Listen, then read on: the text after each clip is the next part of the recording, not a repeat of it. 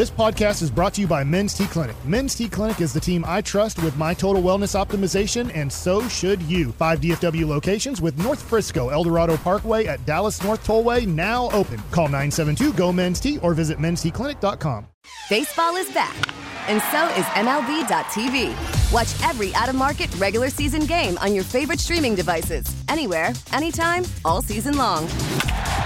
Follow the action live or on demand. Track four games at once with multi-view mode and catch up with in-game highlights. Plus, original programs, minor league broadcasts, and local pre- and post-game shows. Go to MLB.tv to start your free trial today.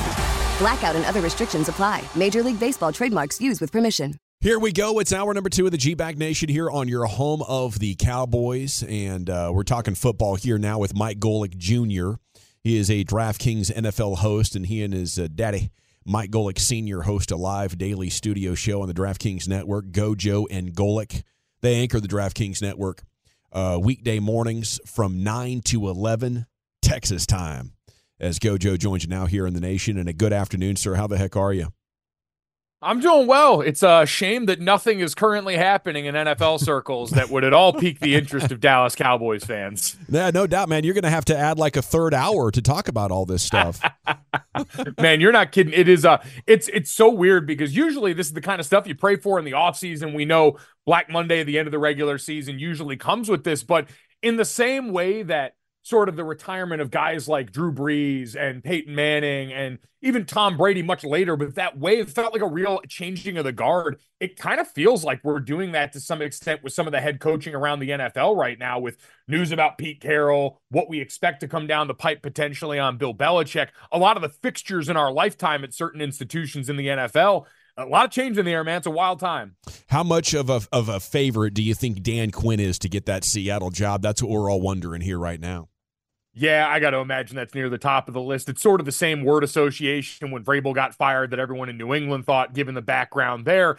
And, for Seattle, I mean, what a coup would this would be. I, don't know what drew this in Seattle. We're a couple days removed, I feel like, from Pete Carroll coming out and saying that he still felt you know, invigorated, still felt like coaching that was something that is in his heart. And now seeing him agree to this, whatever conversation happened seemed to be amicable enough to where he agreed to stay on in some advisor role. But it allows them to do what I think is the most valuable thing in sports, which is be early rather than be late when it comes to the transition of power from a beloved figure. And to have someone like Dan, who is of that place, who is still incredibly accomplished and, you know, at a high level right now as a coach and incredibly sought after seems like a perfect fit. And you know, I think on the other side of that, for, you know, for us, it's like uh, it's going to be a, a, hopefully a great playoff run. But looking to next year, if you would lose Dan Quinn, how difficult would he be to replace?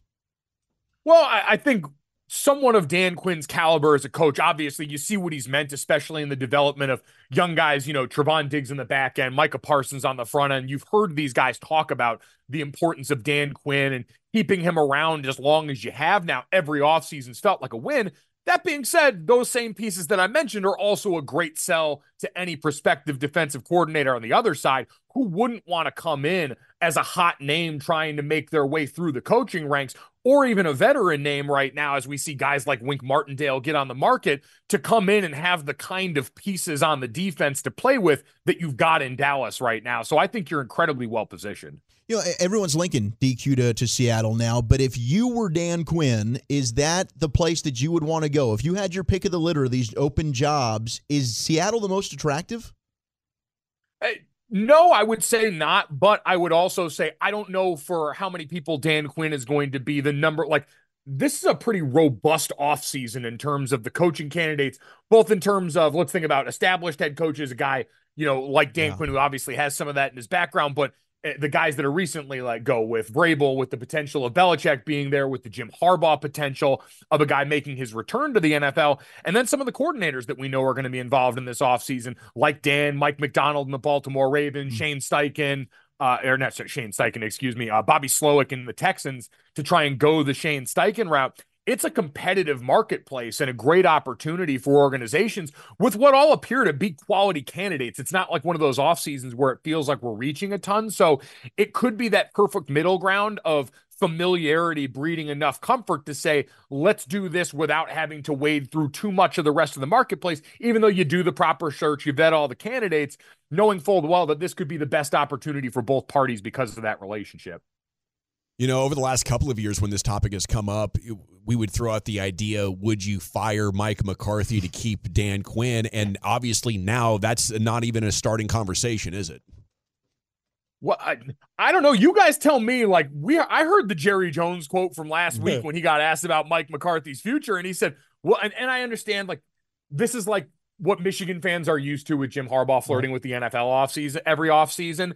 Dallas Cowboys fans, you guys, I have to imagine, are pretty used to Jerry saying the thing that will draw the most interest. And so when Jerry says, you know, we'll take it game by game in the postseason and see what happens as it pertains to Mike's future, I also take that with a grain of salt because I understand somewhat of the showman there, but it is still an interesting situation. You've got that mounting up. You've got a roster that seemed to be designed to kind of peak this year, that's only still getting older up front in the offensive line in those key spots. And certainly from a quarterback standpoint, Still haven't figured out any change in the financials. Did something happen last time I checked? No. Rearranging all that money that's coming towards Dak Prescott next year. So there's a lot of stuff hanging in the balance with Dallas that doesn't make this seem like the most stable situation to me. Should things go wrong in the postseason? It was. It's amazing how how Mike McCarthy doesn't get recognized. I guess as a, as an absolute definite good coach. Um, you know, how things ended in Green Bay and then started with Dallas. But I mean, all he does is just like stack up double digit win seasons. And at least in the regular season, he's a hell of a coach. What do you think of him, uh, Gojo? I'd agree. And I had someone frame it to me like this that I thought was interesting because when Mike Vrabel got fired, we were all pretty shocked because we looked at that Tennessee roster and said that's been a lot of making chicken salad out of chicken you know what at mm. times, mm. given the moves that were so bad they decided to fire Jon Robinson last year, admitting, hey, this is mm. probably mm. a personnel problem. And even when you heard from Ran Carthon today, he said, I don't know how good you could expect us to be down the stretch with nine starters on IR and a rookie quarterback who is also now missing time being injured at the end of the year. But I, I likened Mike Vrabel to what we've seen from Mike Tomlin, where yeah, he's not a guy that comes with a specific exo background on one side of the ball that's hot coordinator track, right? Like we see with the Shanahan McVay guys, where you're a scheme guy. Vrabel, Mike Tomlin, they seem like true culture guys when you talk about their appeal, why so many organizations feel like they'd be lucky to have them. And someone brought up, why is Mike McCarthy not talked about in that same day? Now, obviously, Mike's back to calling the plays again. He's got a little bit more of an association with that side of the ball. But you're right, as someone who has been around a lot of winning football. I do think he probably doesn't get enough of that credit, mostly because, quite honestly, of the way it was framed as him versus Aaron on the way out of Green Bay. And we've obviously seen the way that that's aged a little bit. I think all of us might look back on that relationship and wonder a little bit more of, hey, maybe Mike was keeping more together than we ever realized sure. and probably deserves a little bit more credit for how things went there consistently over that relationship. Hey, Mike, uh, Zach missed the game last week because of flu. Uh, I'm a little disappointed in Notre Dame now and the the toughness of the player. I noticed in you're wearing your three quarter zip there right now. Uh, you know what? What about that? Lineman Notre Dame missing games because of flu. What, what, do we need to reevaluate the toughness of the Notre Dame player as we're going forward? Like a Joe Alt, you know, could be the best tackle, but do we have to think about flu now in the Notre Dame evaluation? Yeah, you know what? I, I, I didn't have that on the bingo card there for Zach. We're gonna have to get the try, you know, the tribunal together yeah. of you know him, Ronnie Stanley, Mike McGlinchey, Quenton Nelson, the NFL representatives for the yes. Golden Dome right now. Yes, and figure out where this falls. As I check up this morning and I, I had go through my brain like death taxes and then seeing Zach Martin make another all pro team. Right. I'm glad that in this chaotic world, there uh-huh. are a few things that I can count on as steadfast in my life. And I know it was the NFLPA, it's the second year that they've done sure. their version of the all pro team. But I, I, there was a nice tie at left guard that involved Quenton Nelson. There was no debate at right guard. No, it was Zach Martin, and we kept that thing moving. So uh I'll give Zach the lifetime achievement in year 10 right now. Okay. We'll give him flu off of this game, All right. understanding that he's going to come out this weekend and probably strap up everybody on the inside of that Green Bay. No, defense. you're absolutely right about that. What you know, you talk about that list. Micah Parsons wasn't on that list. Does he? Is it strange because players don't know where to put him? Is he an edge? Is he a linebacker? Is that why he doesn't appear on this list? Well, I, I think that's certainly part of it. Is maybe we're still at a point where people kind of see that hybrid role yeah. for him, but it's also just there's an embarrassment of riches right mm. now at the edge in the NFL and the way you look at it. And you know, we talked about the triumvirate a lot when it came to the defensive MVP, our defensive player of the year voting. Right. Him, Myles Garrett, T.J. Watt. Like there's really no wrong answers in there. And so it's one of those where it's going to look kind of funny in the light every once in a while because based on how this is structured, we're going to have an odd man out every so often. I don't think anyone, especially if you polled offensive tackles around the league, would think any less. God forbid. And I, I want to go on record of this. Everyone wanted to talk about the brotherly shove and outlawing mm. that and how this wasn't football.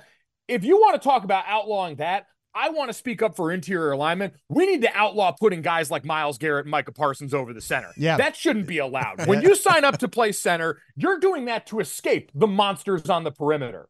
Even if you ask Zach in an honest moment, I, I bet he would say, Man, I like being down here playing this guard spot, not having to deal with the guys that Tyron and those dudes do on the edge. Yeah. You shouldn't have to have that waltz into your dojo down in the middle of the offensive line. So if you're going to ban the brotherly shove for being too violent, ban bringing edge rushers over the center for being far too athletic. That's mean. Yeah, treat the center like the long snapper, man. Just give this guy a break for a second, okay? He's got, talking, he's got a baby. lot going on here. Uh, uh, you mentioned Jim Harbaugh earlier. Best guess: Does he stay at Michigan or does he does he move on? Trying to game this out is difficult because yeah. I understand all this could be a leverage play to try and get the most amount of money out of a place that once forced this man not too long ago to take a pay cut. Like if Jim Harbaugh was really trying to wring every last dollar he could out of Michigan, now that he's given them the greatest thing they could ever want, that gift of a title, I wouldn't blame him. That being said, when I think about the Harbaughs, we all saw the pieces done about the family, John and Jim, all that stuff.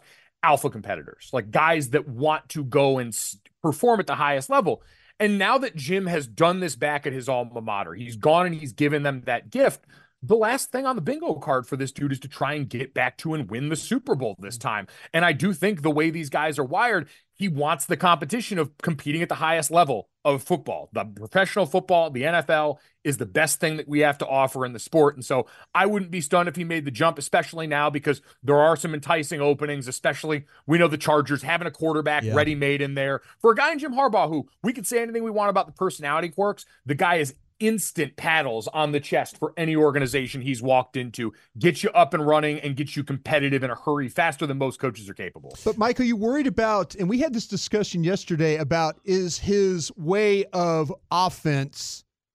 Does you know it worked with Colin Kaepernick in San Francisco? Does that work in today's football? Does that work in today's NFL with with his insistence of just going out and trying to run for 300 yards in a game like he did the other night?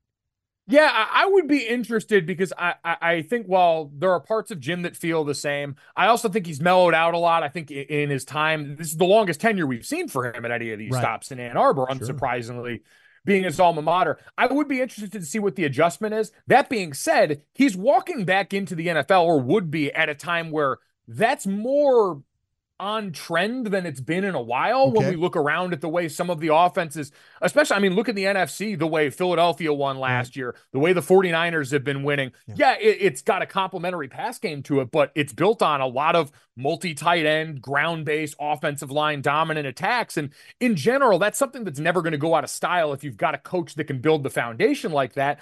I think the question for Jim has always been for a guy that got that quarterback whisperer moniker never really translated outside of like one guy that yeah. you know we all know was a bit of a transcendent talent with Andrew. So if you're bringing him into a spot where that's taken care of, part of me worries a little bit less about that, especially if the right hire is made. Which that's the one thing you could definitely point to at Michigan.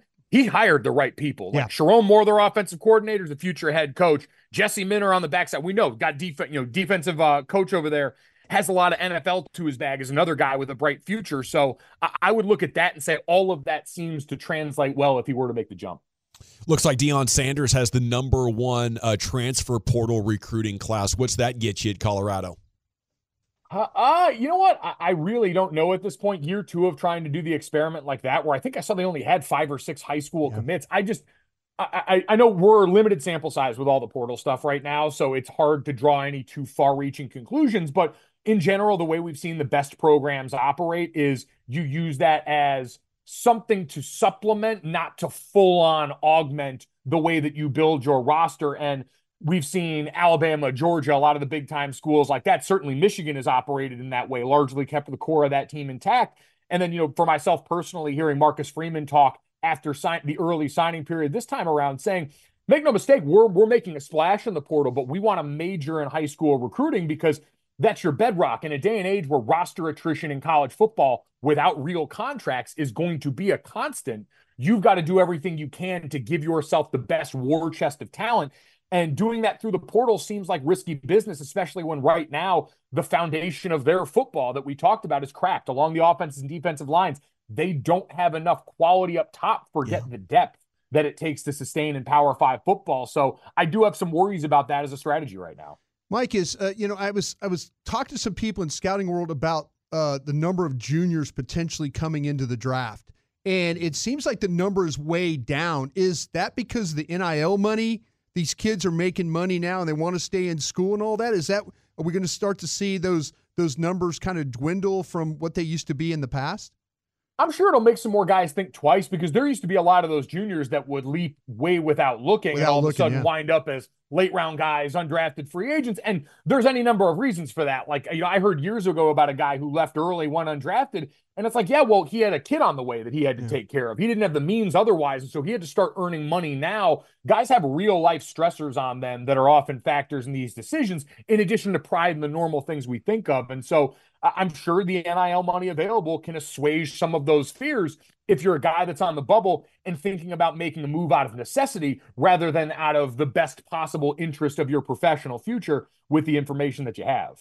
All right, Gojo. So Aaron Rodgers has lived rent free in my Cowboy nightmares. He's no longer a Green Bay Packer. Thank goodness. Is this finally the time that the Cowboys slay the Packers in the postseason since the 90s? I would lean yes, but man, Jordan Love ain't going to make it easy on no. anybody. Like it seems like they did it again. Uh, that Packers team, they need to like what Dallas has been able to do in offensive line evaluation and acquisition. The Green Bay Packers appeared to have done in quarterback. Now, the last two quarterbacks that have gone out there, one of them is espousing, you know, COVID anti-vax theories on a national show every day, and the other one was accused of welfare fraud. So I'm hoping that Jordan can go out here and just be a little bit normal off the field for a while. But as far as quarterback play, he's inherited that gene where even in year one, he looks so comfortable and has grown with the young core on that offense in a way that's really remarkable. They spent so much of this year cycling through guys in different spots on that offensive line that's got some talented pieces and seem to have finally settled there. We know the backfield had names that we knew, but watching Romeo Doubs and, you know, albeit Christian Watkins mm-hmm. unfortunately hasn't been healthy for long enough there. Mm-hmm. Everyone's kind of grown with Jordan, who seems to have a real command of what Matt LaFleur is doing. So I still think Dallas is further down the line, much further, maturity wise, with where this roster is at, and they'll be able to get him. But Jordan Love is proving that the NFC North is by no means Detroit's division from here on out. You're the man, Gojo. Thank you so much. We'll send everybody to watch you and your dad on DraftKings. Appreciate it, guys. Thanks. Cheers. Have a good one. There he goes, Mike Golic Jr. here with you once again on your home of the Cowboys talking football. That's uh, that's a, that's a lot of fun, and, and thanks to those guys for setting them up. Now, I believe that is two weeks in a row. Yeah, we get it. Attention spans just aren't what they used to be. Heads in social media and eyes on Netflix. But what do people do with their ears? Well, for one, they're listening to audio. Americans spend 4.4 hours with audio every day. Oh, and you want the proof? Well, you just sat through this ad that's now approaching 30 seconds. What could you say to a potential customer in 30 seconds? Let Audacy put together a media plan tailor made for your unique marketing needs. Advertise with Audacy. Visit ads.audacy.com.